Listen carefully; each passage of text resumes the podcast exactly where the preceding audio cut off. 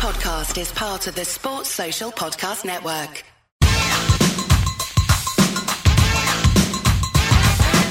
We're called Whistle, and this is true.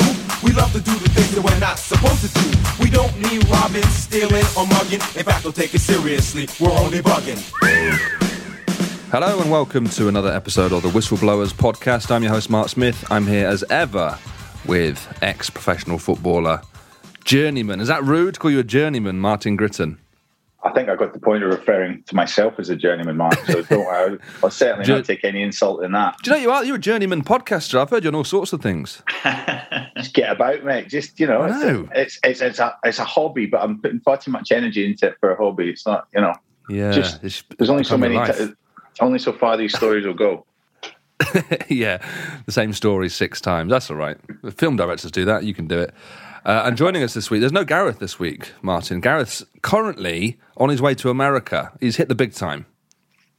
I don't know what's going on there, but he's he's off for this week at least. Uh, so in his place, who better to bring in than Sam Pilger, friend of the show, been on the show numerous times before. He is a football writer, journalist, uh, Man United fan. Would you call yourself a Man United fan, or would you just say you write a lot about Manchester United? Manchester United fan, absolutely. Yeah, yeah. Ah, the fandom came before the writer. That's why I write about them because I'm a fan. Yeah. That's a dream job then. Yeah, yeah, it is. It is. Yeah, yeah. Well, it makes Uh, sense then if we if we've got Sam Pilger here, Grits. We probably would have done this anyway, but I think we're going to have to talk about well, the, all the games this weekend. But we're going to talk about United against Newcastle. Normally, we wouldn't do this Saturday three o'clock. United against Newcastle. Who cares? But this time round, there's a certain number seven back in the building. Uh, Sam, first of all, as a United fan, talk me through what that means to you to have him back in the building, and secondly, as a, a more professional uh, Man United journalist, uh, talk about what you think it means for the club going forward, at least for this next season or two.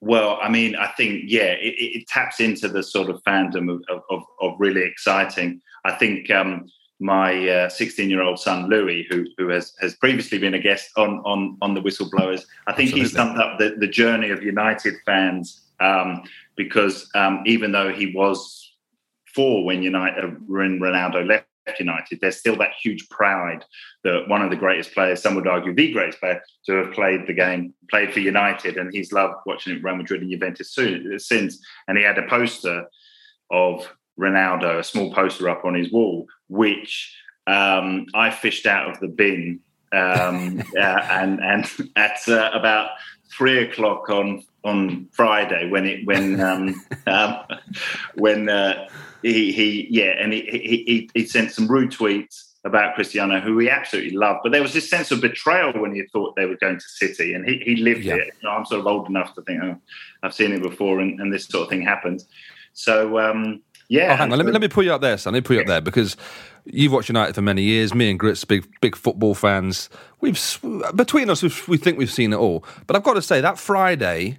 Where it went from being Ronaldo's nailed on to go to City to then seeing Ole Gunnar Solskjaer talk about, oh, you know, we're here for you, and me thinking, oh, that's a bit pathetic. And then within about two hours, you know, he's kind of that was that was a roller coaster for me as someone who's not even a United fan. I don't have a dog in this fight, and yet I was exhausted by the end of that. Yeah, no, no, you're right. I mean, I think I think we all. I, I had friends in Australia who went to bed thinking Ronaldo was signing for Manchester City, and, and, and because of the, the, time difference, woke up and he signed for United, and they were just completely freaked out. Um, but yeah, we saw it happen in in, in real time. Um, I, I, I think there was it was it was old fashioned pride. United could not afford to see Ronaldo come back to the Premier League and City, pull on a blue shirt. It would have tarnished his legacy. Um, um, and and and it was uh, you know that they were triggered by, by by City really. You know Ronaldo had been offered to United and lots of clubs in in June, in mid July. They all passed with his wages. They didn't think he would leave Juventus, and when they realised he was serious, and he would have gone to City. That's the thing about the romanticism of coming back to Old Trafford. The horrible truth is for United fans, he would have, and he's a professional. And he thinks, well, I, I want to win the Champions League again. I want to win the Ballon d'Or again. City give me a great opportunity. Where else am I going to go?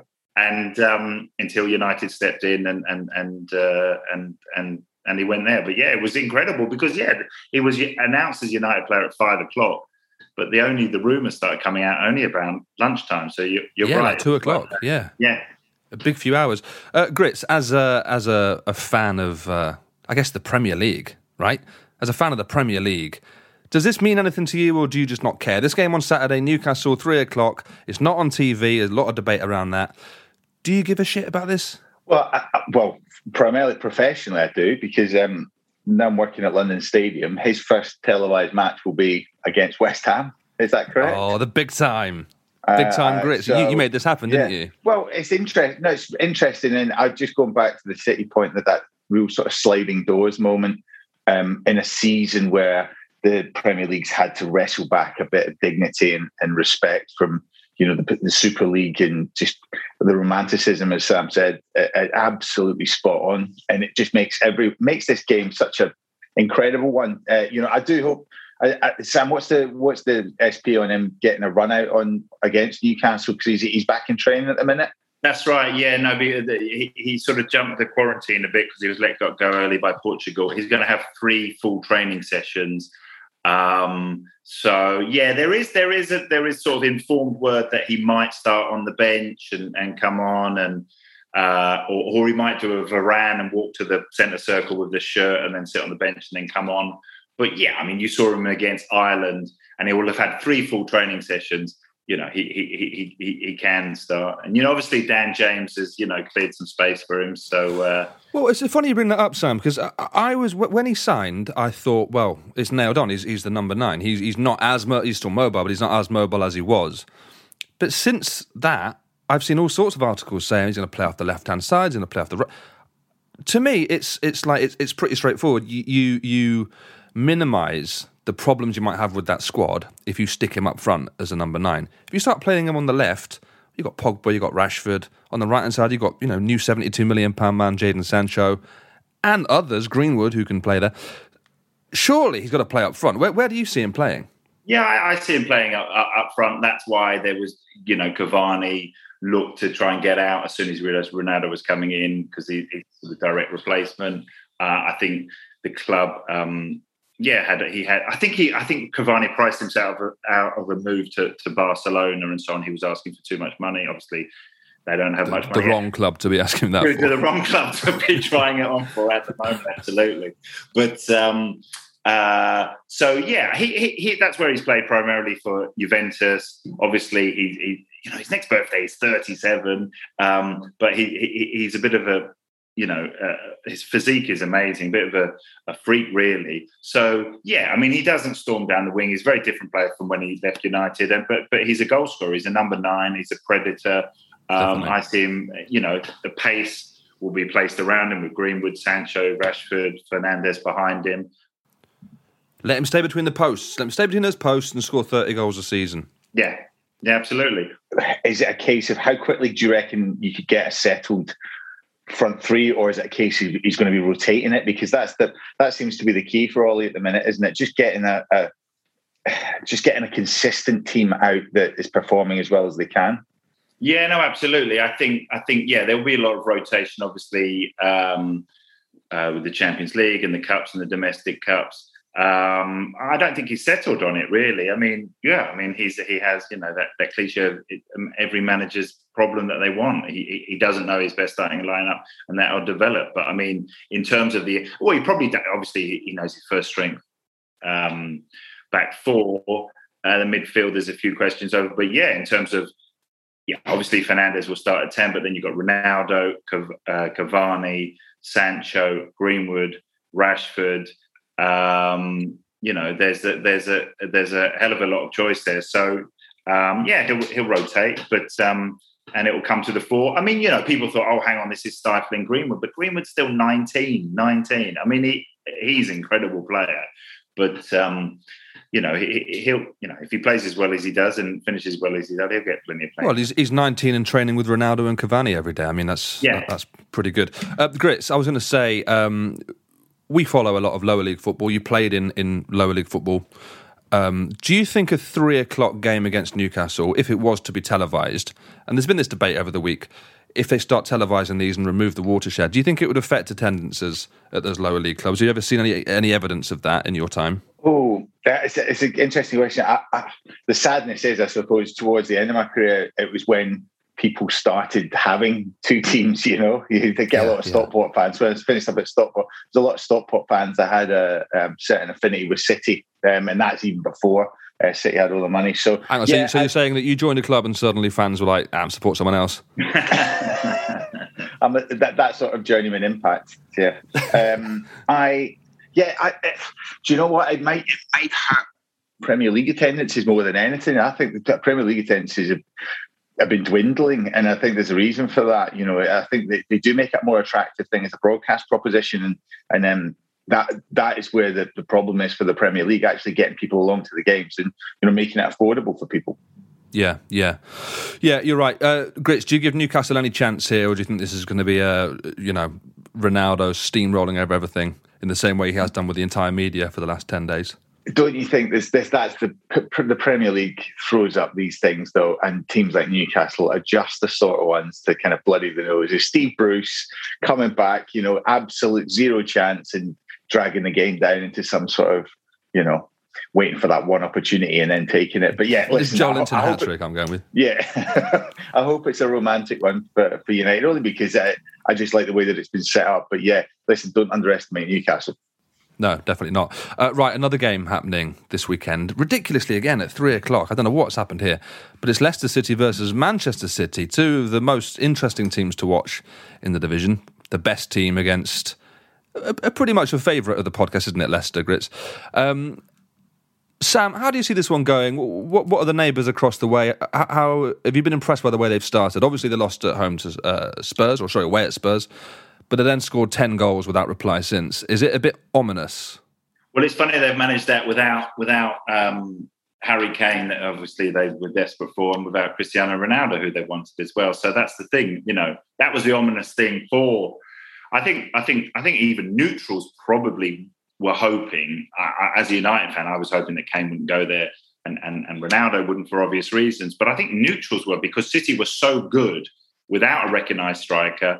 Uh, obviously, let Aguero go, but he didn't play much. The thought of Kane and Grealish going there, it would just, it would have, with you know, even Lukaku going to Chelsea and United strengthening well. They've got such a good system, a structure that Pep has built. You add on to that somebody who's going to get 30 goals and, you know, Jack Grealish behind him, it, it, would have been ominous. And you see what they're doing without the striker. Um, yeah, I mean, you know, they'll they'll be just as good as ever, and they'll they'll have a little bit of having missed out Ronaldo in a sense, and and and they'll have that, you know, that that bit between your teeth to say, look, we don't need Kane, we don't need Ronaldo, we can do it without them. We did it last year, we'll, we'll do it again.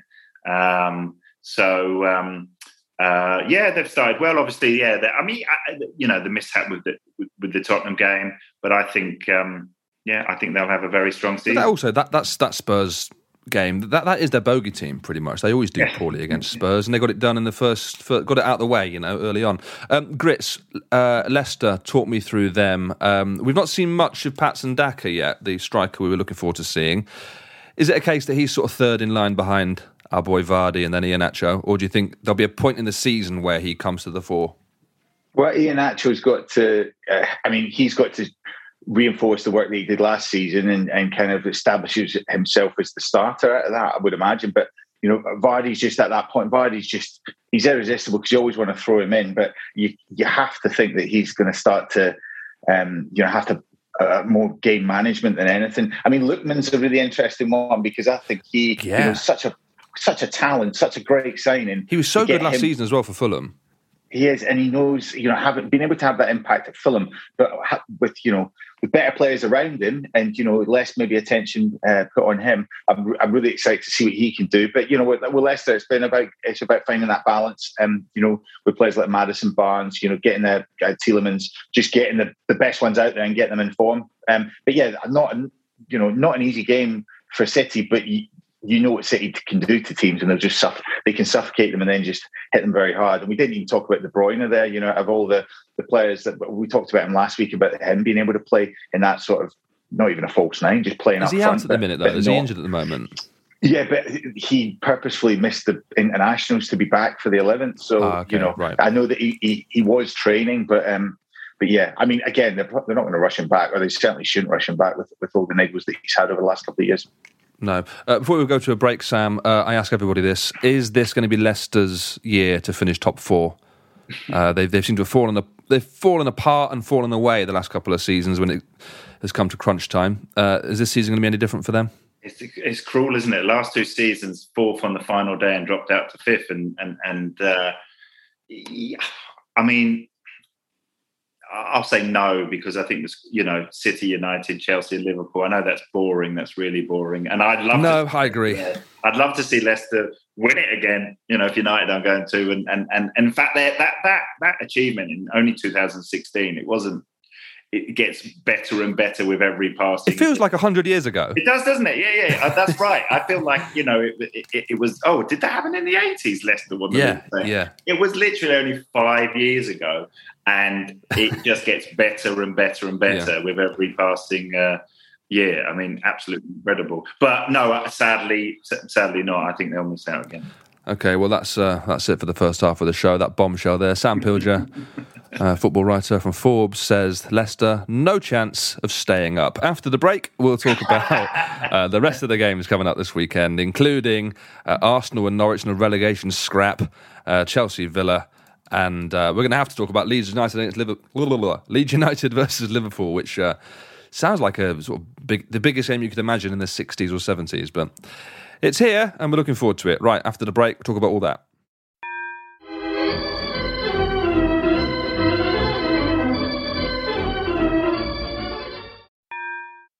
Welcome back to the Whistleblowers podcast.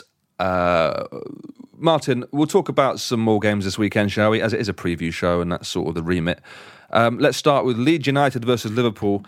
Uh, whenever I see those two teams written down, it always feels like a throwback. Like I'm going to see some horrendous tackles and I'm going to see some fisticuffs. Doesn't happen anymore, but it should still be a good game.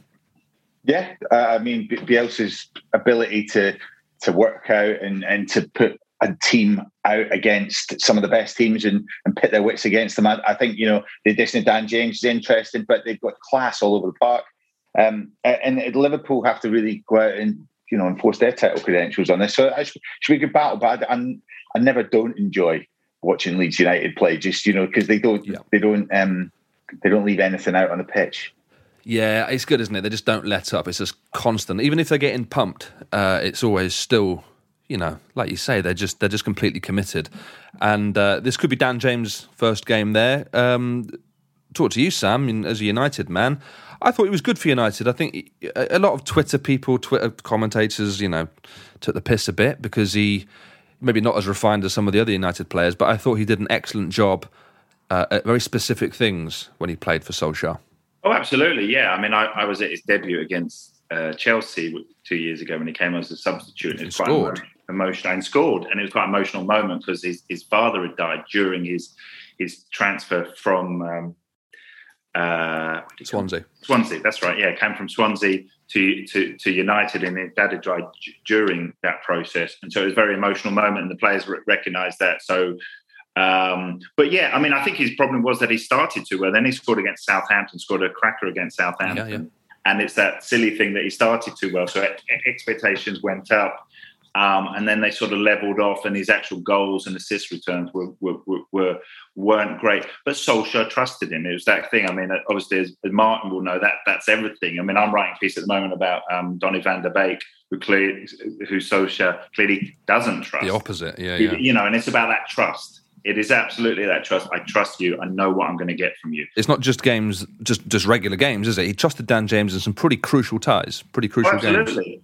Absolutely, and he, um, um, you know, as Van der Beek, sorry to bring up again, sat on the on, on the on the bench for the final. He trusted uh, James to come on and take a penalty in Europa League.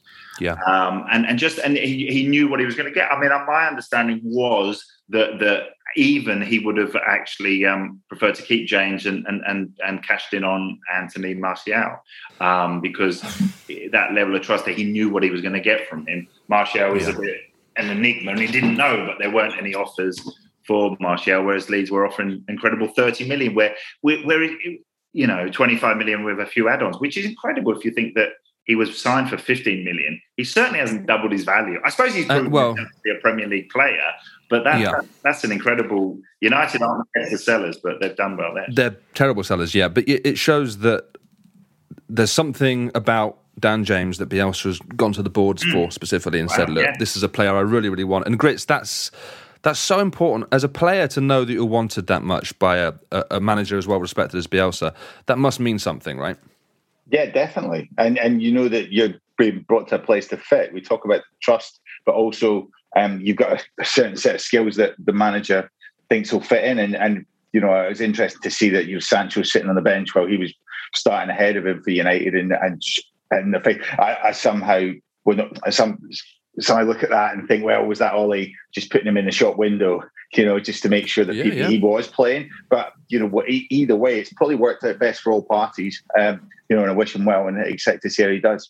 Yeah, definitely. Um, there's sort of plenty of talking points around this game, and I'm worried we're going to sort of not cover the rest of the fixtures, but here we are. Um, because in this in this game, we've got we've got this whole storyline of Brazil and Brazilian football going through this one. Because it looks like, at time of recording, we're recording this Wednesday just before the England game. Uh, at time of recording, uh, Rafinha won't be able to play for Leeds. Uh, and then for Liverpool, um, Alisson, Firmino, and one more uh, Fab- uh, Fabinho won't be able to play for Liverpool uh, due to some ridiculous rule they've got about not letting players uh, play for five days after they've declined to turn up for Brazil national team. Um, I mean, read. I'm, I'm not explaining it very well there, listener. If you want to read up on that, do that. But this whole thing seems pretty farcical to me, Sam. Um, I don't really understand uh, why Brazil or the Brazilian Football Federation are doing this. Uh, and ultimately, it's just going to put a dampener on this game, isn't it? If the best players aren't playing. Yeah, absolutely. It seems like a bit of a punishment. Obviously, there's the rule in place that FIFA can enforce that it, it, it's there to act as a de- deterrent. That that you know, if you're not going to turn up when you've been called, um, then then then then there's a consequence to it. But I mean, you know, th- these rules weren't drawn up when there was a uh, a pandemic, as there still is. Um, so I think it's a bit, you know, uh, a bit of a sledgehammer to crack a nut, and I think there should be more understanding at the time, especially as you saw what the, you know, what the Brazil Argentina game descended into. so you know, they were they were smart not not, not to a, a, attend. Um, But ridiculous players- though. 'cause i- i- If they had sent the players, the players would have to then quarantine for ten days and miss more than one game. So I- i- you're damned if you do, you're damned if you don't. It's just it just seems to me to be incredibly petty. Yeah, and there's some there's some annoyance as well that that the um, so for United it impacts them with Fred, which some might say isn't the worst thing, but actually is in the sense that they don't don't have too many CDMs. But um, yeah, United have got a Champions League game on the Tuesday, so Hmm. Fred will miss that too. But then Liverpool's Champions League game is on the Wednesday, and their They can play. will play. So just a quirk. And Richarlison can play for Everton. They've given Richarlison special dispensation that he can still continue to play, even though he didn't go to the oh, well, oh, really? I didn't. I didn't. Yeah. I didn't know. I mean, this can all change, like the, the nature Yeah. of podcasting, whatever. This this could all change by Saturday, but as it stands, these these are the rules. And you know, going forward, they're going to have to sort something out here, aren't they? Because there's there's quite a few international breaks this season. Yeah, well, these rules weren't designed when there was a a, a pandemic, which you know the worst one for hundred years, and and uh, um, so yeah, there has to be some understanding, some leniency, really. I mean, yeah, that's madness. These players aren't missing it because they can't be bothered; they're missing it, No. you know, for good reason. Yeah, Yeah, absolutely. Um, for Liverpool, uh, they look they look like a good side again uh, this season. Uh, a big part of that, it won't just be because of this, but a big part of that is their centre backs being fit and healthy. Grits, uh, Van Dijk being back. I feel like we say it every week already, but how you, you were a striker, but to have sort of faith in the people behind you and behind them and behind them, that, that must mean a lot, right? Yeah, he's the colossus, isn't he? I, I, I always it's the starting point. If you've got if you've got that, you, it gives the goalkeeper confidence. It doesn't just give you; it gives you the spine confidence. Your centre midfielders, your strikers. I mean, you know, particularly in the lower leagues. I mean, that was something that that was always a focus. But I mean, as a Celtic fan, I remember Van Dijk, you know, cutting his teeth in the Scottish leagues before, you know, um, before really blossoming. But at the same time, just having the all the natural attributes that to, to make it up. And you don't often get that, you know, those imposing centre halves that uh, can dominate the league. I mean, uh, you know, we got Sam on talking about, you know, talking about centre halves that have always been you know imposing um, you know between Rio and Vidic that sort of partnership. And and uh, I, saw, I saw you uh, well a piece about Jaap Stam uh, recently that that kind of uh, your involvement at United you must have covered him. Yeah no absolutely. I, I went out I think I was one of the first people from I, it was when I was I was um, working on Manchester United's official magazine pre uh, pre social media, internet, and um, and so forth. So that was sort of a, a, big deal. And I went over to Eindhoven to uh, to meet him uh, before he'd signed for United. He was still playing for PSV Eindhoven, and at, at the training ground, and um, uh, and, and, and met him, and he, he was fantastic. And that started a, re- a relationship that carried on for the, the, whole three years he was here, where I ghostwrote his column first for the Manchester United magazine, then the Daily Telegraph liked it because he was very blunt and Dutch and said what he thought and, and, and pretty good. The Daily Telegraph took it on and I went with him there. And then I did his personal website when uh, footballers had blogs and uh, that, that, oh, nice. that, was the other thing. They didn't have Twitter accounts or Instagram. They, they had they had blogs and I ghost wrote his column uh, there. When so you say ghost wrote, when you say ghost wrote, Sam, do yeah. you you can be honest with us? Do you mean you just wrote it all, or did did he sit I, with you? But I did it based on um, uh, speaking to him. I didn't make it up. I never made it okay, up. fine. No, no, no. Go, yeah, yeah. You know, the ghostwriting process is pretty simple. I would ring him. I was in London most of the time, or, or here and there. He he lived in Cheshire. I'd ring him up and we'd have a chat, and then on the basis of my notes, I would turn it into yeah, first person written piece. Yeah. Would he would he read it first before you published? No, not really, because that would be too. So he trusted you then? Really trusted you? Yeah, trusted. Yeah, yeah. It, uh, it, was quite time consuming, and and and yeah, I knew. Yeah, he he he was good because he he he was quite direct and and and honest. Um, I remember the first time I went to Eindhoven, and I sort of he it was funny because he broke the world record for a um, for a, a, a defender, and yet no one had kind of he, he wasn't you know, a big deal. Again, showing my age, it was then, there wasn't YouTube clips or something, Jaap Stam. It mm. was a bit like, oh, who's this guy? Okay. Um, VHS yeah. tapes. Yeah, yeah, exactly, exactly. So, you know, he could have, I think, yeah. So, so I, I said, you know, I, he, he, said, "Oh, I just played Ronaldo, the original Brazilian Ronaldo. Yeah, he didn't give me too much problems, and yeah, he was fine." And I said, "Well, what's?" so I would ask him. It, it, maybe it showed my my ignorance at the time, but as I said, I said, "Well, how would you describe yourself?" He said, uh, "You know," I said, "He said." Yeah, maybe a little bit like Baresi, and and and uh, you know, I'm quicker. Than, I'm quicker than him, and I'm quicker than Rijkaard. And yeah, I played I played against Ronaldo. He didn't give me any problems. So, um, but it was said in that, you know, if an Englishman said that, it was said horribly arrogant. But in the Dutch, yeah. just like, yeah. You know, and also, to be fair, I mean, I know he's only in, in England for a short amount of time, but he won everything and looked absolutely unbelievable before he went. I mean, I, am not sure how he did Lazio because you don't see it as much, but yeah. He was unbelievable, and I think he definitely would be in that conversation of, of greatest ever Premier League centre backs. Oh yeah, absolutely. I mean, I, I, I, obviously have a, a, personal bias and connection. But yeah, I mean, he, he his record, I, I, I, think it's unprecedented. He turned up, played three seasons in the Premier Premier League, won the Premier League every single year. In the first year, that included the Champions League and the FA Cup as part of the treble. Mm. And UEFA had, yeah, and UEFA brought in a, a, a Best Defender award, which he won in 1999 and 2000. Um, so yeah, there was a great quote by Mike, Mike Ingham from the BBC that he said, "Without um, Jaap Stam, Sir Alex would still be Alex." Um, and oh, great, uh, yeah. wow, yeah, which I thought was, was pretty good. But but yeah, I mean, he he was he was immense in that team where there were so many great players. But but uh, um, yeah, I mean, I, I, I yeah, and, you know, there's Vidic, Ferdinand, Terry, Van Dijk now, but but uh, yeah. Great player, great blogger. I've heard. Um, let's talk about uh, let's talk about Arsenal Norwich. Um, before the break, I sort of teased this by saying it's a relegation scrap. I'm only sort of joking. Arsenal so far, Grits, have been really, really awful. Uh, I know that they've played Chelsea and they've played Man City, but they also played Brentford and just didn't look at the races at all. A lot of talk about this game against Norwich being one that could define the short term future of Mikel Arteta. Do you agree with that? Yeah, I'd I'd say so. There's two ways to look at it. I mean, you know, if they get beat by Norwich, how can how can this position be tenable? But at the same time, you know, they they're going to click. Those players, they've got there's so much quality in there. It's just can you find the right combination? Have they got so much quality more. though? Well, I think they have. I think they've got quality players, but the, the desire. The thing is, you have to rely on players like Tierney and a few others that have got that heart and that spirit, and everyone's got a rally behind them, but they haven't they haven't got that much experience at that level uh, or, or, that side. So you know, people they're easy to doubt. For that reason, Norwich should smell blood. I mean, Norwich should be there going. These guys are there for the taking. You know, so Definitely. both teams are going to both teams are going to think they can win it, and that's always the best outcome for for the fan or for the neutral. Yeah. Yeah, I think you're right. I, also think an early goal, or well, it, it, the first goal, if it's scored by Norwich, the Emirates is going to turn on them and turn on them quickly, uh, and that that can become a real problem. I mean, they're not they're not the loudest crowd, um, but I think if it's a negative vibe, I think they'll they'll definitely make their voices heard.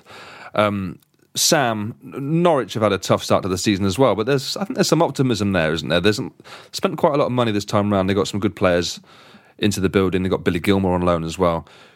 Do you give them any chance of, first of all, getting a result against Arsenal, but also of sort of bucking the trend of getting relegated immediately every time they come up? I, I think so. I think they they would have learned because obviously they came up, got relegated, and, and have, have come straight back. Didn't change their manager, have the same same stability. Um, yeah, Norwich is a great club. I've got a soft spot for them and, and, and Carrow Road. I think it, you know, I think they're a Premier League club.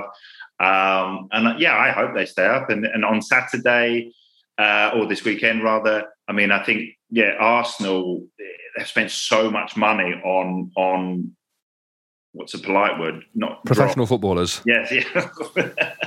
I mean, it, it, you know, it's almost, yeah, you know, 50 million pounds. I mean, Ben White might turn out to be a, a, good signing. That seems a lot of a lot, a lot of money, and they've spent a lot of money. And there's no, I think they spent a lot of money, and there's just no one to excite the fans.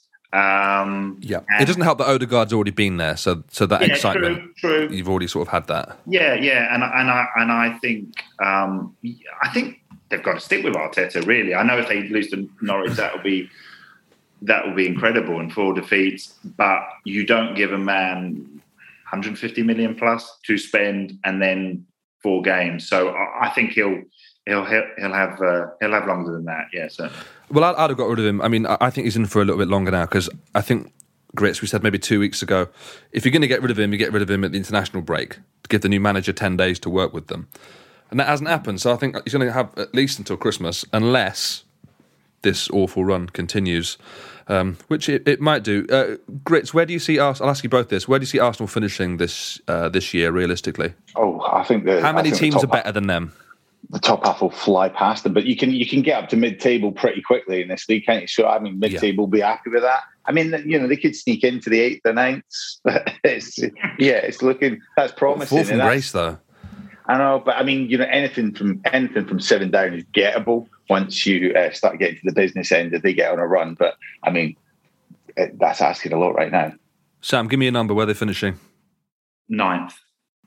All right, that's pretty optimistic. I was expecting to say 15th or 16th. Um, okay, let's talk about uh, Grits, a team that you know well, given that you work at the London Stadium, West Ham uh, away at Southampton. Sadly, that's Gareth's. That's Gareth's famous uh, favourite team in this division, apart from Spurs.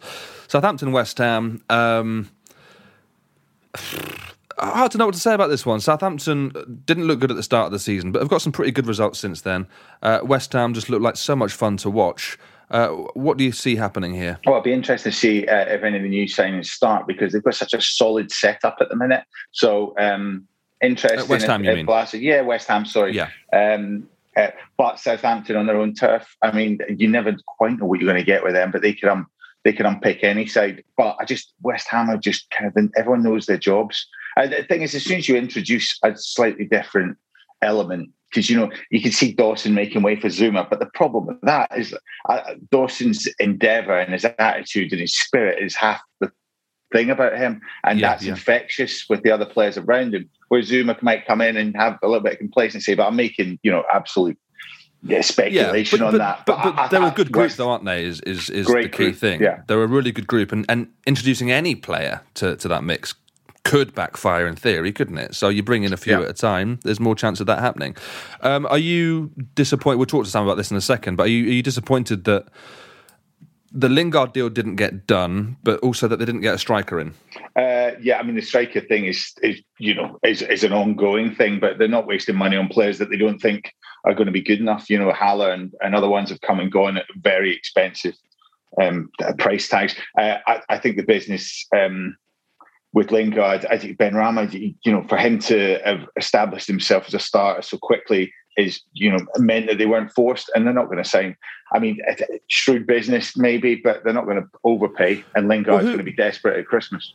Yeah, that's true. But who is who's Vlasic going to replace then? Is he going to start, or is it is it sort of him and Yarmolenko fighting out for the same sort of first place on the bench, or is Bowen going to drop out? I don't really see where he fits in for a player that's come in with quite a bit of fanfare. Well, they always need impact players, and this is the problem because you get sixty minute players. But the way, but the speed that Bowen plays at, he's always going to blow up at some point. I mean, the guy's got yeah. great energy, but two games a week when we start getting into that in Europa, um, plus Antonio, you take yeah, Antonio off, and then you just flip to a two up front. I mean, there's lots of options, but yeah, it's a shame they're going out and out striker. But if you are an out and out striker, you don't want to be sat playing 20, 30 minutes every week. And he didn't do Andy Carroll any good. So um, do you take your boots to the to the office, Grits, at the London always, Stadium? mate. Yeah, just just just just sneak on the bench there, mate. Yeah, absolutely. I'd fancy to score a few in that team, you know.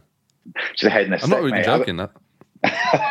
Maybe just pop Dawson's shirt on. I've got the same uh, sort of like the same speed and gait at the minute, but yeah, no, I yeah. I, I, do enjoy this West Ham team because I get to watch them. But um, but yeah, it's, it's you know it's uh, yeah, it's interesting to see these sort of games because these are the ones that are the, are the, ones you've got to win. I mean, they did it get away at Newcastle at the, the, beginning. They didn't look like getting beat. Let's see if they do the same against Southampton. Yeah, it, everyone can sort of raise their game against United or Chelsea or whatever. It's, it's these games, isn't it? These are the what should be a bread and butter series of fixtures for a team with top four aspirations. Sam, um, let's get your opinion on on Lingard. So he didn't move during the window.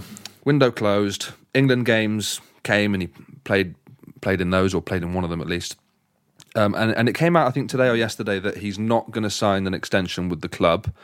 Um, first of all, what's your reaction to that? But secondly, what do you what do you make of his options then for, for the future? Is it is it right? Do you think do you think Grits is right that something might happen at Christmas? Find um, yeah, I, I, find it a bit curious to be to be honest. I mean, when he went to West Ham on loan, West Ham put in wanted to put in a, a fixed fee of fifteen million at the end of the contract. And United refused quite smartly because by the end of it, obviously his contract had scored nine something nine goals, five assists. He scored more goals in half something brilliant than he'd ever in a full season for United. Incredible form, absolutely flying. And United thought, look, we can probably get 25 million for it. Um, I expected that transfer to happen all summer long, right up until deadline day. Um, I thought, you know, he doesn't have a future at United. United would buy Sancho, and they obviously bought um, uh, Ronaldo since. And um, I just and Bruno doesn't get dropped because Bruno, no, of Bruno. course, of course not. And so, and, and, you know, there's Pogba and there's and you know Van der Beek and lots of other uh, attacking players. And um, you know, Solskjaer quite likes him, but United needed to raise funds, and I thought he was nailed on to be 25 million to West Ham. I thought 25 million to West Ham all summer long and the transfer window came and went and it didn't happen. Now, of course, he's got a year to go on his contract. He's turned down a United contract. The only reason he was offered a contract by United was so they wouldn't miss out on a transfer fee. Uh, but they missed out this summer by not selling him. I, and I'm surprised, obviously, West Ham tried to. I don't know why they didn't go there. And or I'm surprised other clubs didn't try to either, really. A 28 year old England international who's scoring two goals for England you know, yeah, and off the back of that season, like you say, off the back yeah. of that half season yeah, where it was unbelievable. And United have also had their fingers burnt before with this whole notion of get them on the new contract to retain their value. They've done this with Smalling, they did it with Phil Jones, who's still at the club. No, You'd have no, thought they might learn the lesson, but but no, who knows? Grits, would you be would you be um, disappointed to see Lingard go to a, a different club that isn't West Ham? Oh no, well, I think he's got to play, hasn't he? It's crazy. It's crazy that he's not playing. The problem is he's wasted either by holding out for too much money or um, not forcing it through. You know, he's got to be playing. We've seen that, and um, uh, yeah, an absolute waste of a talent. Uh, particularly off the back of that. I mean, the international break just showed you that it wasn't just a flash in the pan. He started out the blocks again this season, and um, yeah, I really hope he gets playing. I just like seeing players like that play football and proving people wrong. Yeah. Right. We're going to leave it there. Uh, that's all we've got time for this week. Sam Pilger, thank you very much for uh, joining us, filling in so brilliantly for Gareth Dobson. Where can we find you? Have you got anything to plug? Yeah, online, you know, Twitter, as ever. A piece on Ronaldo for this weekend and, and less glamorous Donny van der Beek being left on the bench. So, yeah, look out for that. Slam Van der Beek that way. right, yeah, check out Sam Pilger. Grits, what you got to plug for us? Anything? Nothing, nothing, mate. What you got to plug? Nothing, man. Just go on my Twitter, have a look. There's nothing on there. Yeah. Just a few dumb jokes. Right, we'll be back same time, same place next week on the Whistleblowers. If you like the show, don't forget to and I tell your friends or retweet it or do whatever it is you kids do these days. Nice one. I've been Mark Smith. That's been Martin Grit, and that's been Sam Pilger. Bye. This is a Playback Media production. To listen to all our football podcasts, visit playbackmedia.co.uk. Sports Social Podcast Network.